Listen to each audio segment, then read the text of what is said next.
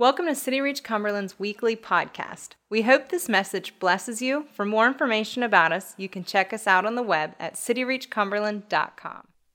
Now, as, as I really prayed about where to begin this year and look back at, at last year, you know, we had a great year last year. We had a great year. God, God allowed us in the midst uh, of a bad time to, to really uh, be able to do some great things. But, but I don't believe we've ever really tapped into all that He has for us. Matter of fact, I know we haven't.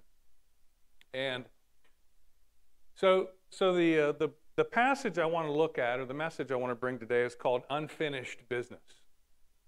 Unfinished business. It, you know, you think about unfinished business, it means that, you know, there's, there's things that should be done that aren't done yet. There, there's a sense that it's not yet complete. You haven't yet fulfilled and lived out all that, uh, that God has planned for you.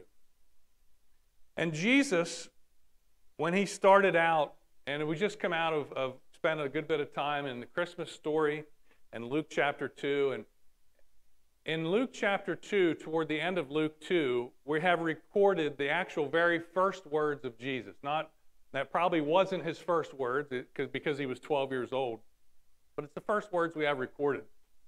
And when we read those, we read them and get an understanding that from the very beginning, even before Jesus started into his ministry, he had an awareness that he was here to fulfill what the Father had planned for him. And if you'll remember the story, this the PowerPoint's throwing me because I didn't that's not my PowerPoint, but Okay. David, I know you're throwing me off my game here, but that's all right. So in Luke 2, if you remember the story, oh, there we go. See, mine just don't have all the flair David's do, but uh, I like his. Uh, so if you remember the story in, in, Luke chapter 2, and we won't read the whole thing, but verses 41 through 50 is that his parents, it says, went to the, uh, the feast of Passover. Now, there were certain feasts that the Jews had to attend every year. There was three. Passover is one of them. It says his parents went every year. And when Jesus was 12, he joins them. So you can just imagine here he is at his first Passover. And he goes, and when the feast is over, it says that they leave and they start on their way home. And his parents are about a day into the journey home, and they, they, they just think, oh, you know, Jesus, he's 12 years old. Any 12 year olds or any parents of 12 year olds here? Right. So you can understand that the average 12 year old is, you know, they're busy, right? They're into this, they're doing that, they're, they're running with their friends, you know. If, if Jesus had a cell phone, he'd have probably been texting and snapping and doing all the things normal 12 year olds do. So his parents, they leave, and about a day into the journey, they think, well, he's probably with friends, relatives. He's probably in, in, you know, with our posse here. And all of a sudden they ask around, Jesus is nowhere to be found. So they turn around and they go back, and they find him in the temple. And they find him in the temple, and he's there with the the teachers of the law, it says that he is asking them questions and he's learning from them. And his parents, let's go to the next slide. It says, Now it was so that after three days they found him in the temple, sitting in the midst of the teachers, both listening to them and asking questions, and all who heard him were astonished at his understanding and answers. So when they saw him, they were amazed, and his mother said to him, Son, why have you done this to us? Look, your father and I have sought you anxiously. Now, have you ever lost your kids that you want to admit to? Or in purpose? I've done that too. Matter of fact, sometimes you just turn the blind eye and like, I just don't want to know. Well, I don't want to know where they are. But but sometimes when you're responsible for watching your kids and you maybe you're in the supermarket, maybe you're at the, the store, the fair, whatever, and all of a sudden you look around and there's that instant panic, right? and I'm sure Mary, I mean, Mary was a great woman, but I'm sure she was probably like most women today and probably like my wife. When this happens, what does the wife always do? It was your turn to watch him, Joseph. Right? I'm sure, I'm sure that conversation took place. So as soon as the kids are lost, the dad always gets the blame. And so they said, you know, where were you? Do you not realize that we've been stressed out looking for you for three days? Jesus doesn't even offer an apology. He doesn't say, Yeah, I'm sorry. He may have, but it doesn't record it. What it records him saying, and the point I want to start here with, is from a very young age, even before he started in the ministry, remember he's 12 years old, he had an awareness of his purpose in life. He had an awareness that there was business that needed attended to. And he says, Did you not know that I must be about my Father's business? It wasn't that, you know, you know, I, I probably should do this. I know it's the right thing to do. For crying out loud, I, I, I was born to die, but I don't know if I'm getting it or not. No. He says, I must be about my Father's business. There was a certainty to it, there was an urgency to it. That he had this awareness that God had created him for a reason, God sent him for a reason, and that his mission in life would be to be about his Father's business. So, you know, I'm sure that, and, and, and, and I'm sure, like any parent, you know, they're, the dad, his dad, at least his physical dad, his stepdad, Joseph, was a carpenter. You know, and it was very natural at this point in time that the son would begin to follow the footsteps of the dad.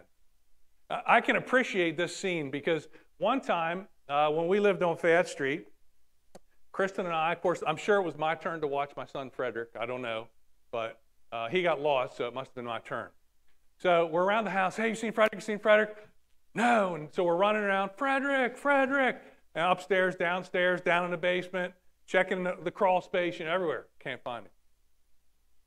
I run outside. And what do you always tell kids? Don't talk to strangers. And guess what my son was doing? Not only was he out sitting on the wall on Fayette Street talking to strangers, he's introducing himself and shaking hands. I was like, son, what are you doing? Didn't we tell you not to run away? Didn't we tell you not to talk to strangers? Dad, I'm greeting customers. And so all of a sudden I went from being really aggravated to, oh, kid's about his father's business. you know, he's greeting customers. He's going, Hi, I'm Frederick, and you are. And he's shaking their hand, thinking he saw his dad do it. And now he's doing it. But the time wasn't right because he was like four years old. But there was this awareness, even from a young age, that there was something to step into. And so I wanted to start, start with this because, you know, a lot of times when we think about the ministry of Jesus, and Jesus says, I must be about my Father's business, he's 12 years old. And we know that the day he hangs on the cross, right before he gives up the ghost, he says, What? It is finished. But was that the end? It was the end of his ministry, but the beginning of ours. It was the end of him fulfilling what he came to do, but the beginning of what God's called us to do. And after he resurrects from the grave, now, this took place when he was how old? 12. How old was Jesus when he died? 33. How many years between 12 and 33? 21. What year is it? 21. We're going to fast forward 21 years. We're going to fast forward from a Passover that took place when Jesus was 12 to a Passover that took place when Jesus was 33. Because what we find at this Passover when he's 33, resurrection morning, the same weekend, 21 years later, we find the disciples huddled in a room like fish Let's explain this for a minute. They're not like fish. You ever seen some people that go fishing but they drop like a bomb or an electric charge in the in the water? Or and it, what, what's it do to the fish? It stuns them, right? And they all float to the top. And then they go around and pick them up, and eventually the stun wears off and the fish go back to being fish. I feel like the scene that takes place in John chapter 20 these disciples, they see Jesus' ministry, they minister with him, he dies, he's gone, and they're like fish that just had a bomb dropped in the lake. And they're stunned. Go to the next slide. And I really feel like it's a lot where we've been left after 2020. You know, we've had this bomb go off, a worldwide pandemic. It's left us stunned, almost to like, I don't know what to do. I don't know what my purpose is anymore. The ministry that I used to have doesn't exist now.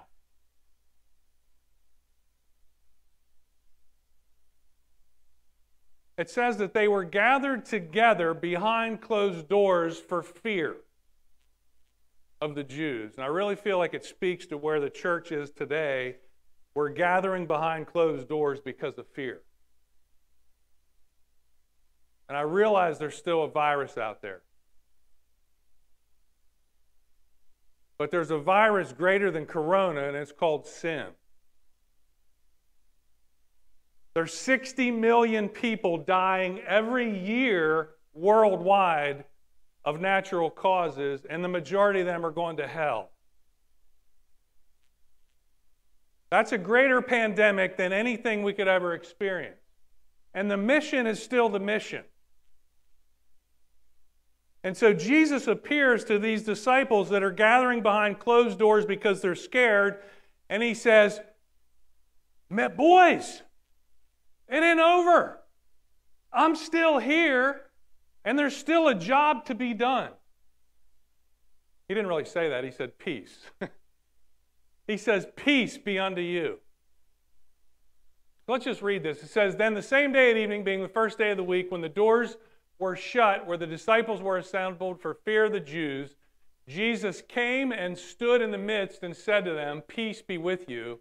And when he had said this, he showed them his hands and his side. Then the disciples were glad when they saw the Lord. What chapter is this?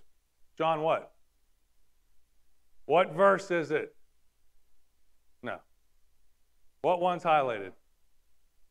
You can remember this for 2021. You got it? How many years from the time Jesus celebrated his first Passover to this one? 21 years. This is John 20, 21. I'm not trying to draw a bunch of number numerology, but I just want to give you a way to remember that I believe this is what Jesus is still saying to us today. He says, Hey, get out from behind the closed doors, quit sitting around like you're a bunch of sissies. And I'm, I'm here, and there's still a mission to do. And the same way the Father sent me, I'm sending you. It's time to get out. Quit sitting here scared and get out there. He says, As the Father sent me, so send I you. The word sent is the Greek word apostello. Uh, uh, it means apostle. It means one sent out. It means to be sent out with a mission, sent out with, with a purpose, to be commissioned. And Jesus says, the same way as, the same way, just as, in the same manner, in proportion to the way the Father commissioned me, I'm commissioning you. It's not over because I resurrected, it just started. My, my business is finished, yours is just beginning. And you got to get outside of the walls of the closed doors to do it. You can't do it here, congregating with your little small group, talking about how bad things are.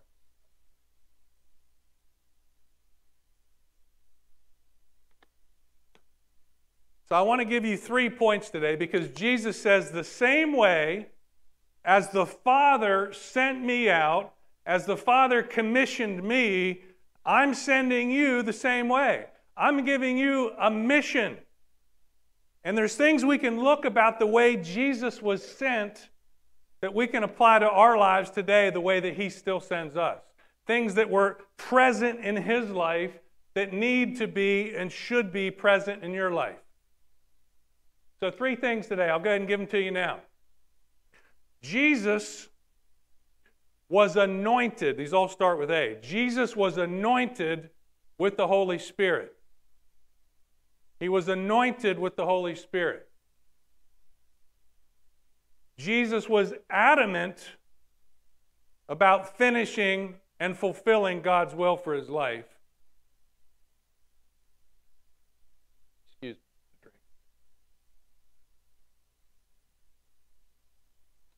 And the final thing was he was aware of the clock. He was aware of the clock.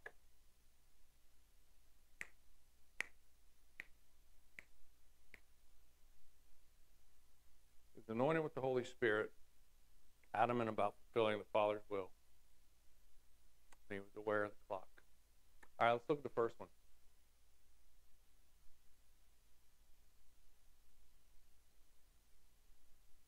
Jesus, as he starts his ministry, he's in the temple and he picks up and he reads from Isaiah and he reads this passage.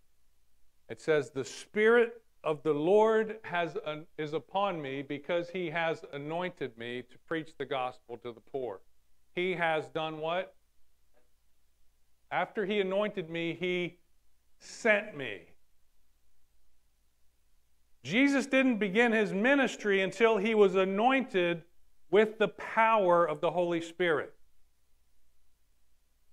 See, this word anoint means to, it, it's, it's the Greek word chrio. It means to smear on, to rub on.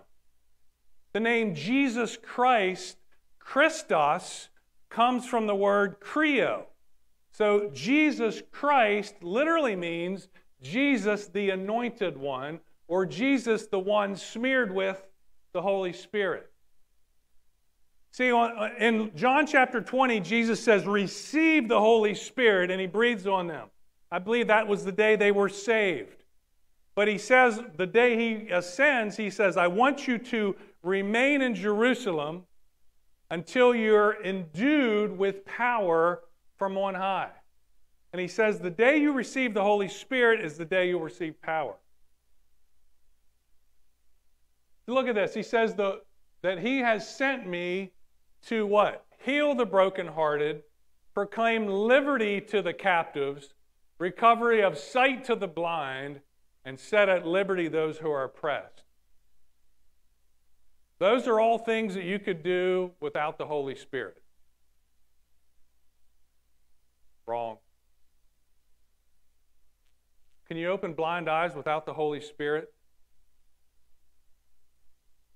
Can you free somebody that is bound up in some sort of addiction or bondage without the power of the Holy Spirit?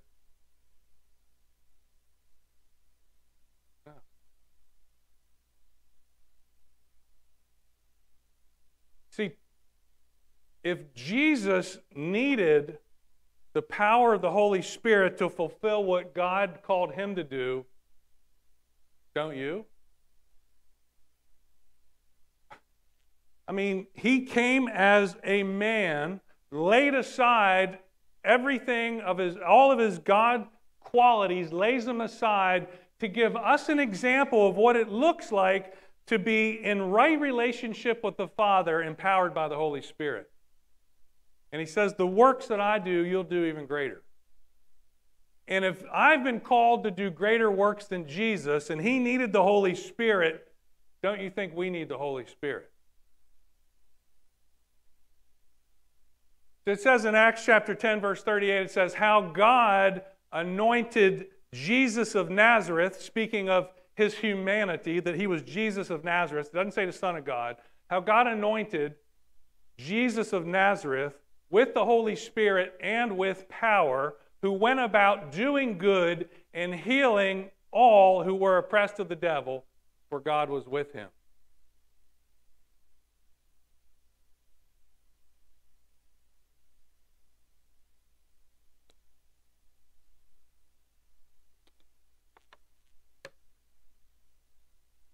A lot of us talk about, you know, you read First John and you hear about the spirit of Antichrist. Have you ever heard of Antichrist? It says the spirit of Antichrist, those who deny Jesus come in the flesh. But you know, I think there's a spirit of Antichrist in many churches today. Christ means anointing. The anointing of the Holy Spirit. See, most churches aren't anti Jesus. A lot of churches, though, are anti Christ, anti anointing, anti power.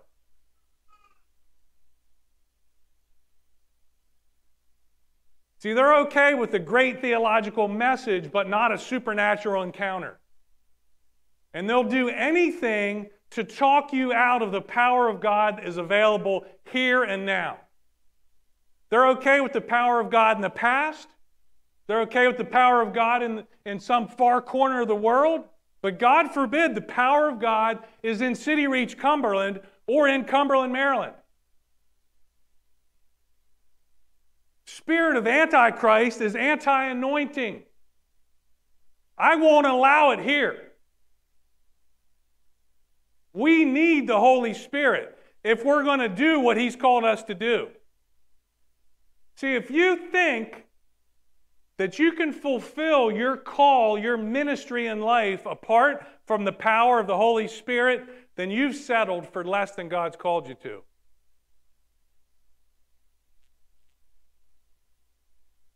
Oh, I feel like I'm called to feed the poor. Well, you know what? So does other 100 other unsaved people. And I'm not saying feeding the poor is bad because we need to feed the poor. But we need to feed the poor and pray that they're healed and saved and set free.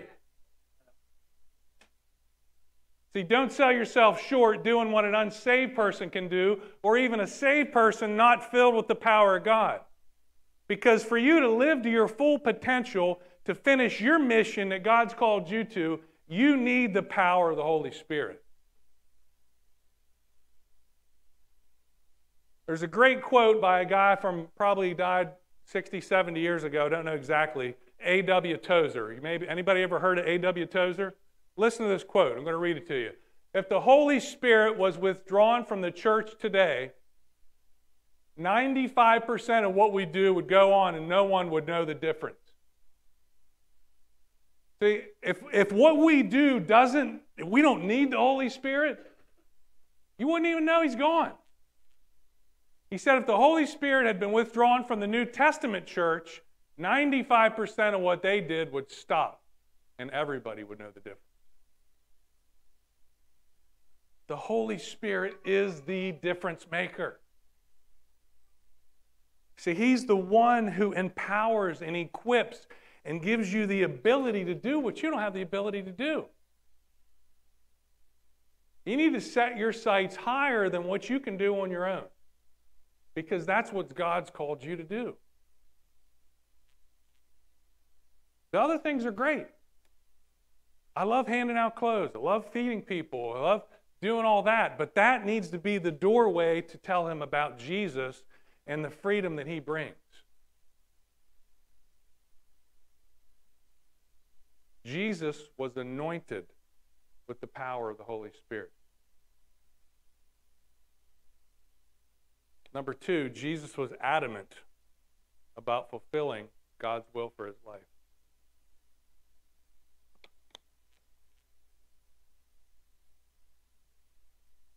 Says Jesus said to them, My food is to do, literally my nourishment, the thing that nourishes me, the thing that feeds me, is to do the will of him who sent me. So, in the fact that he's anointed and sent, there's nourishment that takes place in doing the very thing that God sent you to do. But Jesus doesn't say that. He says, My food is to do the will of him who sent me and to what? Finish. I'm not a good finisher. My wife will attest to that. I might put drywall mud on the wall, and a year later, man, I might get go sand it, and a year later after that, put a little more mud on. Matter of fact, we had a we had a uh, a curtain rod pull out of the wall over the weekend. I won't say who did that. Wasn't me. But guess who gets to fix it? Yeah, I do. So I said, Oh, I'll mud that up, baby. She goes, Oh, that'll never happen. She said, I'll probably be looking at that mud three years from now. But so I'm committed. I'm committed. Today I'm painting it. But see, Jesus was adamant. Adamant just means that he was determined, that there was no way that you were going to talk him out of what God called him to do. See, a lot of people say, Yeah, I want to do God's will. I want to do what God called me to do till something better comes along. I, I, I want to I want to do I want I want to live my mission. I want I want to be sent when it's easy. See, when Jesus said this in John chapter 4, it says that Jesus was leaving Judea and going to Galilee. Now, the Jews, the straightest point between Judea and Galilee was through Samaria. The Jews never went through Samaria, ever, because the Jews hated the Samaritans. They didn't get along, they didn't talk, they just didn't like each other. But Jesus, early in John chapter 4, says, I must go through Samaria. I got to believe that the Holy Spirit said, I know that's not the way to go. I know that's not the normal path, but I've got a plan for you in Samaria. And Jesus says, I need to go through Samaria. You know why he needed to go through Samaria? Because there was a woman that would meet him at the well who needed to know about living water.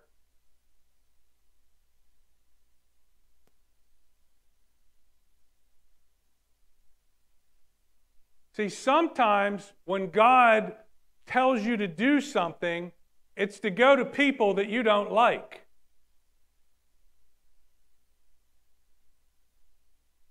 God, if I could just go to Pastor Jay, that would be great. But I don't want to go to, I'm not going to say it, right? God, just don't call me to go to them. Don't send me there. Don't make me go through Samaria because I don't like that ethnic group. I don't like those people. I don't like the way he looks, she smells.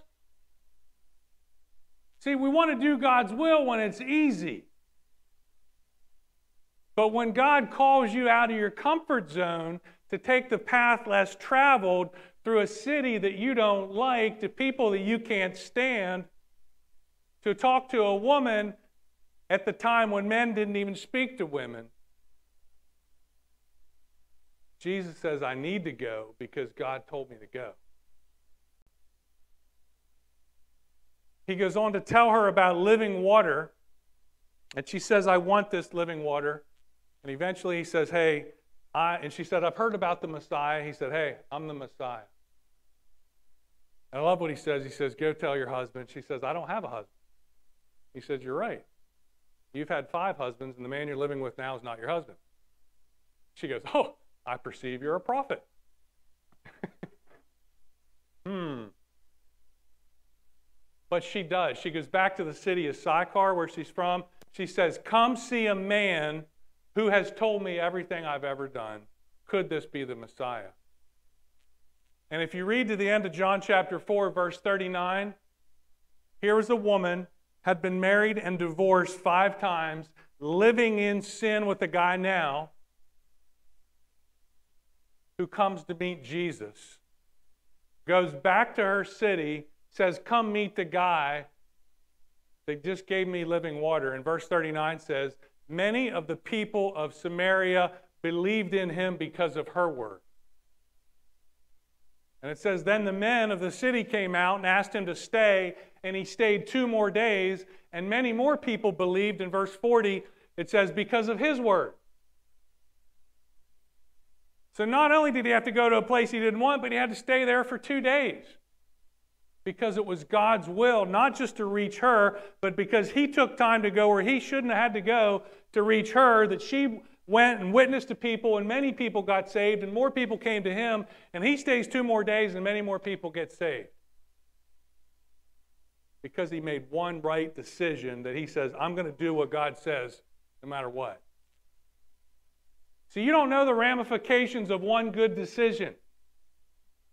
You don't know that if I say yes this one time to God's will, it might be uncomfortable. It might be a place that I don't like, people I don't like, but that one person might be the stepping stone to seeing a whole city get delivered.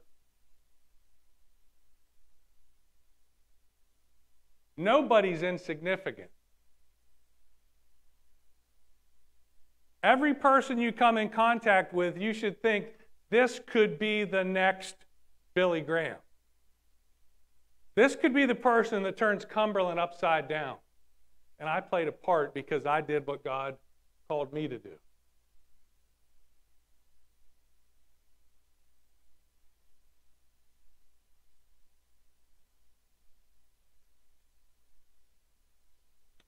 Is it easy? No. I'm not going to lie to you. But Jesus set out with the determination that he was going to do God's will no matter what. He says, I don't seek to do my own will, but the will of him who sent me. And that's what you got to say. He's like, okay, God, I got a will, but I'm going to surrender it. So you'll never fulfill all that God has for you until you surrender your own will. See, there's a thing about surrendering your will and saying, I'll do whatever you got for me to do. I don't care where it sends me, who it sends me to, what it looks like, how long it takes, where I got to stay. There's people dying. Next slide. You can never fully accomplish His will until you're willing to surrender yours. See, was it easy? No. Think about Jesus when he gets to the very end of his ministry, the night before he goes to the cross.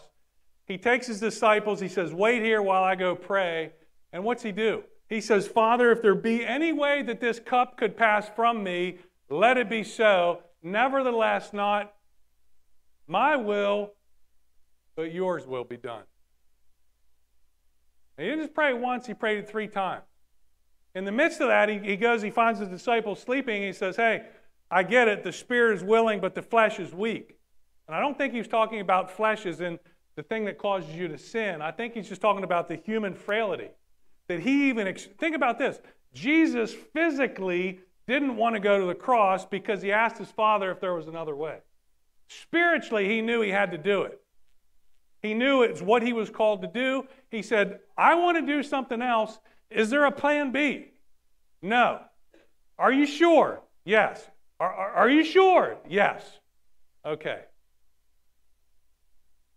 And that's where you got to be that you got to say, I don't care. If it's not what I want, I'm willing. I'm adamant. You're not getting me off this. You can't move me. I, I, I'm, I'm going to do what God tells me to do. It's just too often we want to only do it till it gets tough or while it's easy or till something better or, or fancier comes along.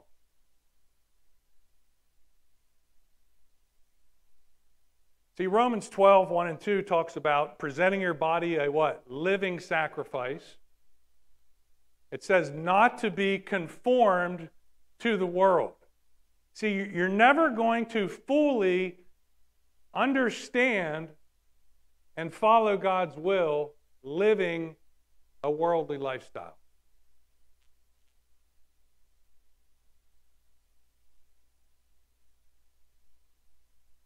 You got to present your body. It says, Don't be conformed to the world, but be transformed by the renewing of your mind, that you may prove what is that good and acceptable and perfect will of God. So you're not going to you, you're not going to get it doing and thinking crazy thoughts. You got to say, I'm willing. I'm going to get my mind in the Word. I'm going to spend time in prayer, and I'm going to let you change me from the inside out so I'm able to walk into the thing you've called me to do. The New Living says, Don't copy the behavior and customs of the world, but let God transform you into a new person by changing the way you think. Then you will learn to know God's will for who? Me? God's will for you. God's will for you is not God's will for me. Because God has a plan for you, just like He has a plan for me. And I'm going to let you in a little secret. Your plan's not better than His plan.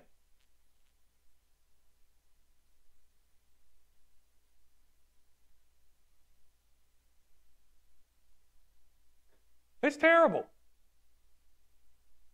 What's God say? He says, My ways are not your ways, my thoughts are not your ways. My ways are higher than your ways, as the heavens are above the earth. Says, His are so much better. Don't settle for this. This is your plans. These are His plans. You need to be anointed with the Holy Spirit. You need to spend time renewing your mind, setting yourself apart from the world so you can walk out that thing that God's called you to do.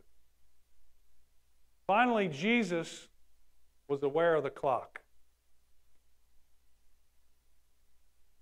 What's that mean? Any clock watchers in here?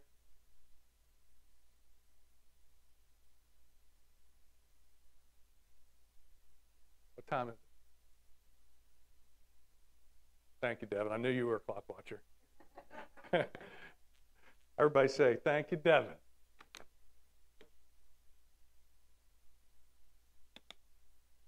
Now, I think there's two types of clock watchers in the world. There's those that play sports and there's those that do, go to work. You're one of, one of those two people, maybe you're both. But athletes are constantly aware of what? Clock. Because the game eventually ends. Final whistle blows, game's over. See, in John chapter 9, Jesus says, I must work the works of him who sent me while it is day. The night is coming when no man can work.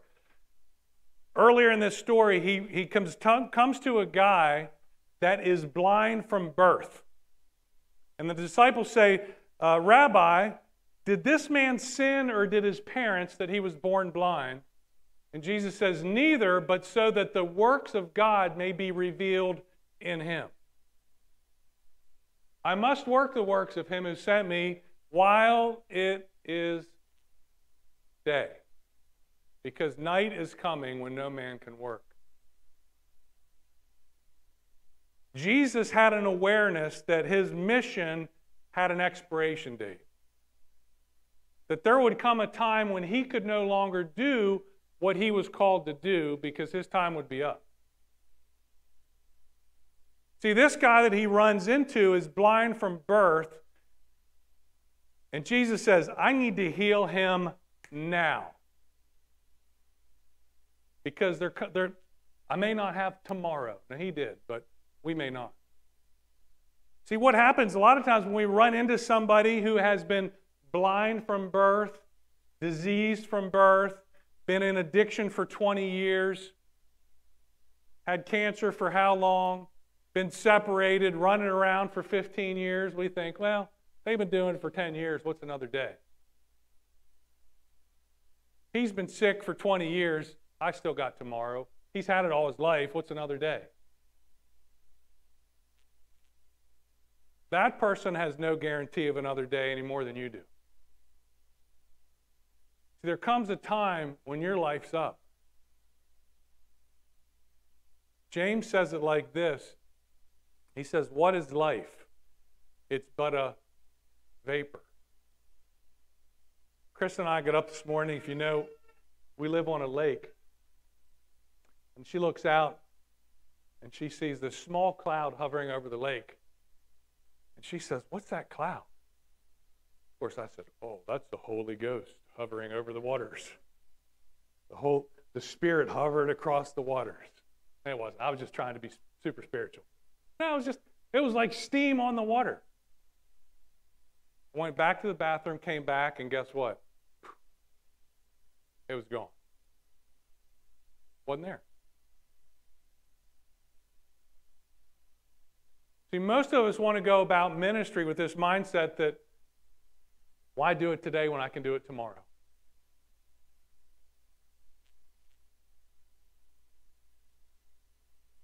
Jesus says that there comes a time when you can no longer work. There comes a time when the daylight is up. And so that he always worked with this thought that there'd be an expiration date. You know, the older I get, and some of you here are older than me, some are younger, but the older I get, the more aware I am of my clock. Now, my plan is to live 100 years. I don't know if I will or not, but that's my plan. But every year, I have more of an awareness of time. It goes quicker every year, clicks off, clicks off, clicks off. You might be 20 years old, 30 years old. As you get older, it gets faster. And I will tell you this every day is one less day you have to tell somebody about Jesus. Every day is one less day to lay hands on the sick. See, one time I knew that God nudged me to go pray for a guy. was when Memorial Hospital was up here on the hill. I had known this guy my whole life. I'm almost certain that he was not saved. God said, Go pray for him, go talk to him about Jesus. And I said, I'll go tomorrow. I said, I'll go tomorrow, Lord. And that guy died that day. Unless somebody shared Jesus with him, I don't know. But I do know that I didn't I wanted to wait till tomorrow. See, there's certain people in this world that have been assigned for you to tell about Jesus. They're never going to cross my path. They're not going to cross Pastor Jay's path, Kristen's path. They're going to cross your path. You got today. We're guaranteed today. Let's go to the last slide. I'm going to close with this. Not the last slide. Next, next to last slide. Back up one. Next one. Right there.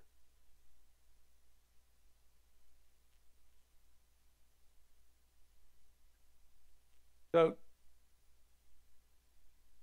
today, my encouragement to you, my challenge to you, is that the mission isn't over. So, the mission of City Reach, if you're a part of this body, is to reach the one who is far from God and help them become a passionate follower of Jesus. And I want to say this as long as they're still finished business, as long as there's one, there's still unfinished business. One more day, one more hour, one more person, there's still unfinished business. See, Jesus is calling you to a level of ministry much higher than you ever imagined. You can't do it apart from the power of the Holy Spirit at all. You can't do it without being adamant that I'm going to do this no matter what. I'm making the decision to follow Jesus' plan for my life. And in the back of your mind, you need to think that I need to work as if today's the last day. Because it might be that person's last day. You may not have another opportunity.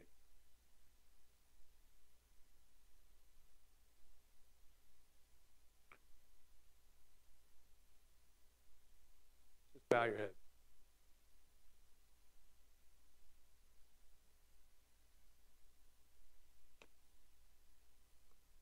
Nobody looking around. Just want to ask you if you're here today and don't know Jesus, nobody looking. This, this message is really for this church. But I don't want to ever not give somebody the opportunity to accept Jesus as your Savior. So if that's you, you don't know Jesus, you don't know the Father as your Father, don't know that your sins are forgiven, I want to tell you that Jesus loves you. He loves you unconditionally. That He died for your sin. He rose again the third day. He wants a relationship with you. But it doesn't end there. He has a plan for your life. So if you don't know that or you want to you want to have a relationship with Jesus, you can pray this, Father, I, I realize I'm a sinner. Thank you that you sent Jesus to die for me. And I receive him as my Savior today. And I want to live your plan for my life to its full. Amen. If you prayed that today, I ask you to come see me after service. If you did that online, I want you to send us a message. But I want to just pray for everybody here. Here's what I want to do I want you to sit unless you say, I want to live God's plan for my life. And if you don't want to, there's no condemnation. But if you want to live life to the fullest, to what God's planned for you, I want you to stand up. And I want to pray for just those people. And if you don't want to stand up, don't do it because your neighbor's doing it. I want you to do it because you are serious about doing what God wants you to do. You've never been filled with the Holy Spirit, I want you to, to say, you know, it just says, ask and the Father will give. You don't have to tarry, you don't have to do it, you just got to ask. If you need the power of the Holy Spirit in your life, if you need recommitted to saying, I want to do what God's called me to do, I want to live with an awareness of, of, of time, that not to waste time, but to make the best use of every opportunity. Father God, I just speak your favor right now over these people. Lord, I thank you for their visible commitment to you. Father, I can only see standing up, but you can see the hearts. So, Father, I ask that their hearts would be pure, that, that, that what they want to do is really what they want to do. Holy Spirit, we just pray for those that need your power, that need your anointing. Those that have never received the filling of your Holy Spirit, we just pray that even now, that you would fill them to the full. Father, for those that have, have been baptized in the Spirit, we ask for a fresh filling, a fresh fire, fresh anointing, Lord, to fill them, to, to, to empower them to do great things. Lord, I just pray that we as a church would never say no. That we'd always say yes to the prompting of the Holy Spirit. We'd always say yes to what you called us to do. That, Father, we'd never try to do anything in our own ability, but we would always rely on you. Lord, let us be aware